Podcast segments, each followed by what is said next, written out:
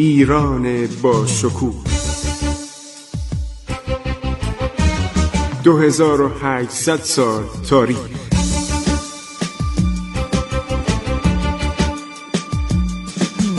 عبور از تاریخ.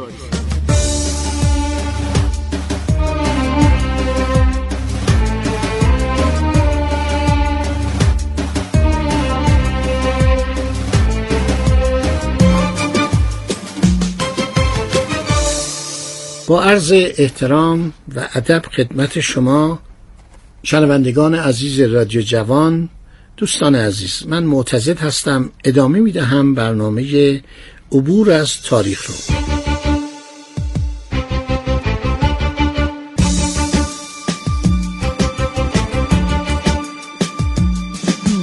رو. عبور از تاریخ.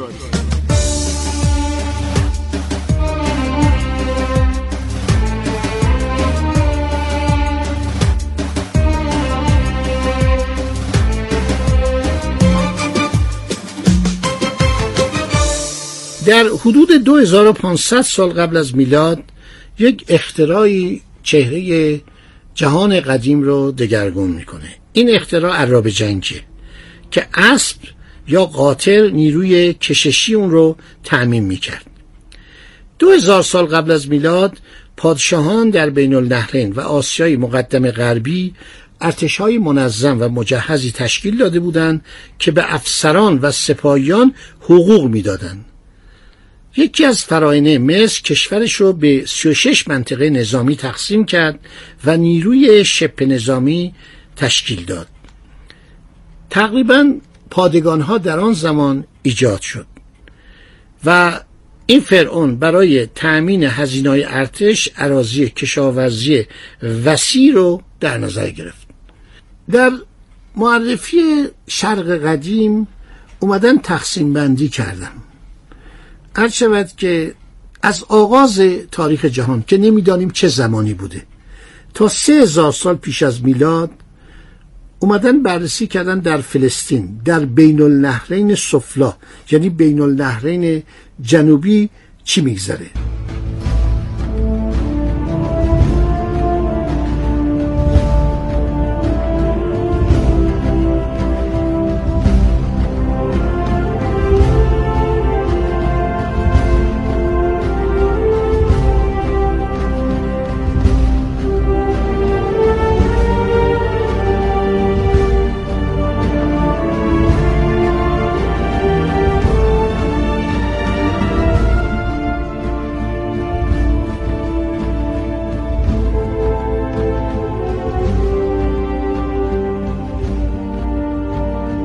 چندین عرض شود که دوره تمدن هستش.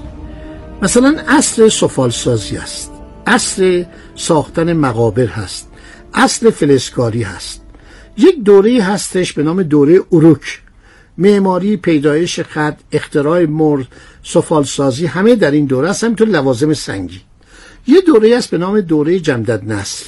مسکن در دوره جمدد نصر درست میشه، وسیله حمل و نقل درست میشه، لوازم کار و فلزکاری درست میشه، سفالسازی پیشرفت میکنه، آثار سنگی به وجود میاد. یه دوره فری کیش هستش که دوره طوفان بهش میگن. ارتباط تمدن مصر و بین النهرین، ارتباط تمدن بین النهرین و سند، رود سند در هندوستان. بعد یک دوره است از سه هزار سال تا دو هزار سال پیش از میلاد که این دوره هم شامل عرض شود دوره سومره. سومری ها مردمانی بودند که از فلات ایران به بین النهرین رفتن. کشاورز، جاریانی و یادی بوده. بعد دوره هاست کدیا، یه امپراتور داشتن به نام سرگون، خیلی معروفه. بعد شوش در دوره نارامسین و شارکالی شاری، اینا کسایی بودن امپراتور اکاده بودن. بعد غلبه گوتی ها، گوتی ها بر اینا غلبه میکنن. یک شخصی به نام گدعا میاد. بعد همینطور گوتی ها اخراج میشن. سلسله سوم اور میاد، جانشینان اورنامو میاد، سقوط دولت اور میاد، یک شهری به نام اور ایجاد میشه.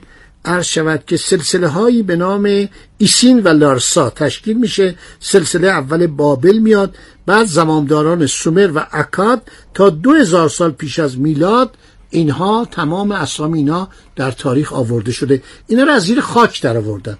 تمام این اطلاعات که ما داریم اینها از بین رفته، چون کاغذی که اون موقع نبود، یه نوع پاپیروس بود، یعنی یک نوع به اصطلاح الیافی بود که در مصر کشت میشد، روی این می نوشتن پاپیروس ها، به این می گفتن پاپیروس، ولی بیشتر روی سنگ نقش میکردن.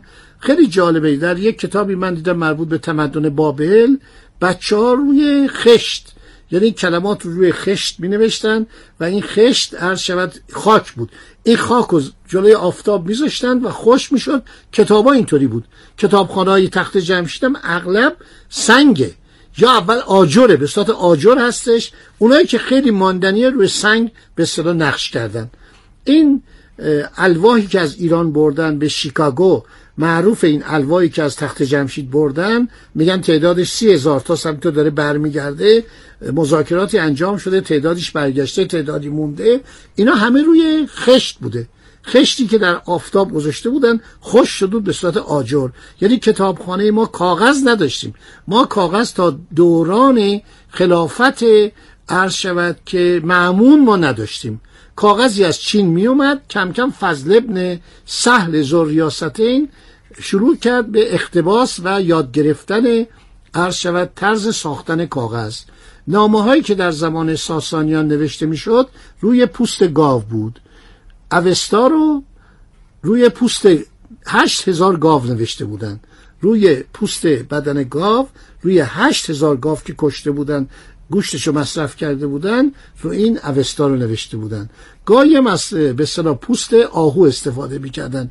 نامه هایی که به دست شاهان ایران میرسید باید روی پوست آهو نوشته بشه، بعد زعفران باید بزنن که خوشبو باشه، چون این پوست بوی بدی میداد. مخصوصا خسرو پرویز خیلی عادت داشت که حتما باید نامه زعفران روش مالیده باشن که خوشبو بشه. عبور از تاریخ.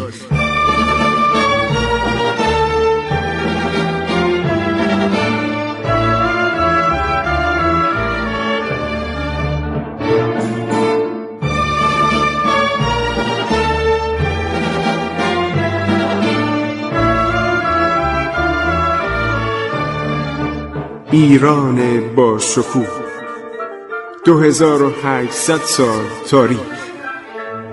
سرگذشت ایران ما به روایت خسرو معتزد.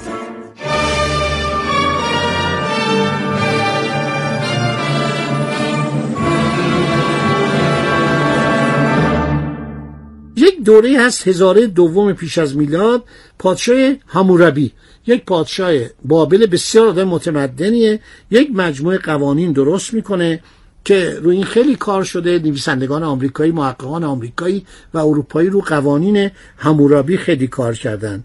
بعد تمرکز و اصلاح قوانین، اصلاحات خانواده است، پادشاه و جامعه است، تشکیلات اقتصادی، اینا باین داشتن، صرافی داشتن. این خیلی جالبه، در کتاب‌هایی که در آمریکا تهیه شده ظرف قرن بیستم، از جمله کتاب اومستد به نام شاهنشاهی هخامنشی، اومستد میگه اومستد میگه که این صرافی‌ها خیلی معروف بودن. بعد حمورابی یک قوانین خیلی جالبی وضع کنه که واقعا قوانین بعدی در دنیا از این اقتباس شده، باید ما به این احترام بذاریم، که درباره تنبیهات جزایی، در مورد زندگی زناشویی، در مورد مسائل حقوقی، در مورد وام گرفتن، عدم پرداخت وام، همه اینها رو پیش بینی کرده و همینطور امور شهری و بلدی.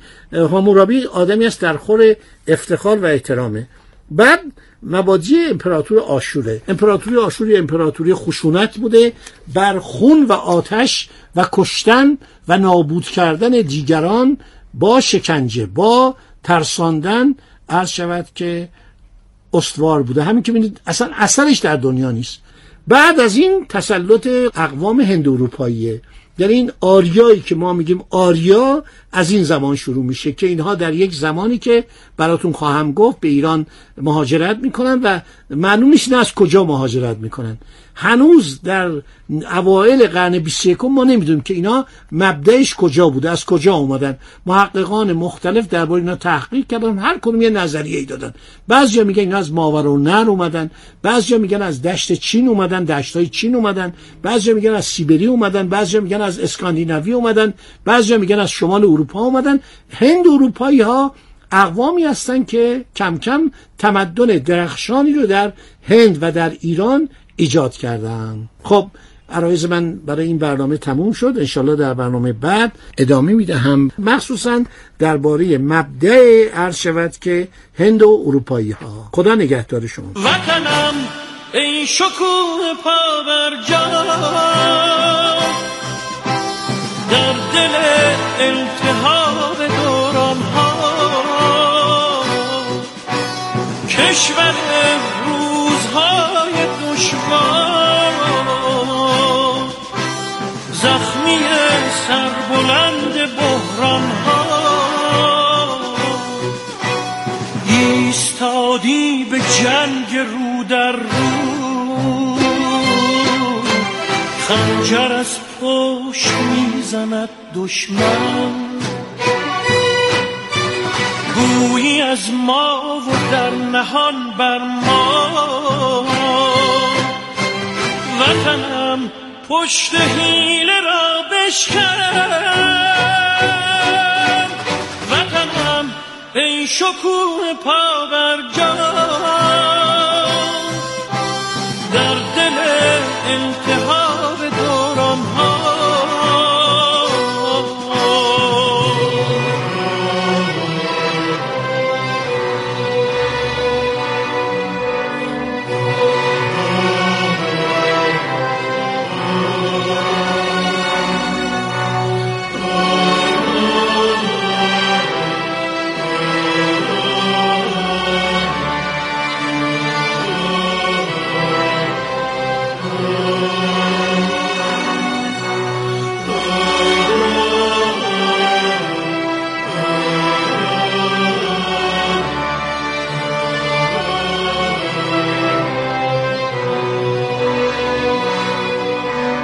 رگت امروز تشنه عشق است، دل رنجیده خون نمیخواد، دل تو تا ابد برای تپش غیر عشق و جنون نمیخواد. شرم بر من اگر حریم تو پیش چشمان من شکسته شود، وای بر من اگر ببینم چشم رو به رویای عشق بسته شود، وطنم ای شکوه پابرجا، در دل التهاب دوران ها،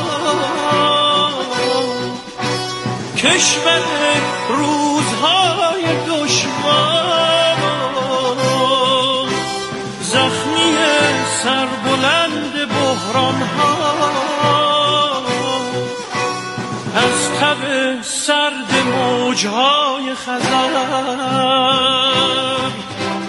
تا خلیجی که فارس بوده و هست، می شود با تو دل به دریا زد، می شود با تو دل به دنیا بست، می شود با تو دل به دریا زد، می شود با تو دل به دنیا بست.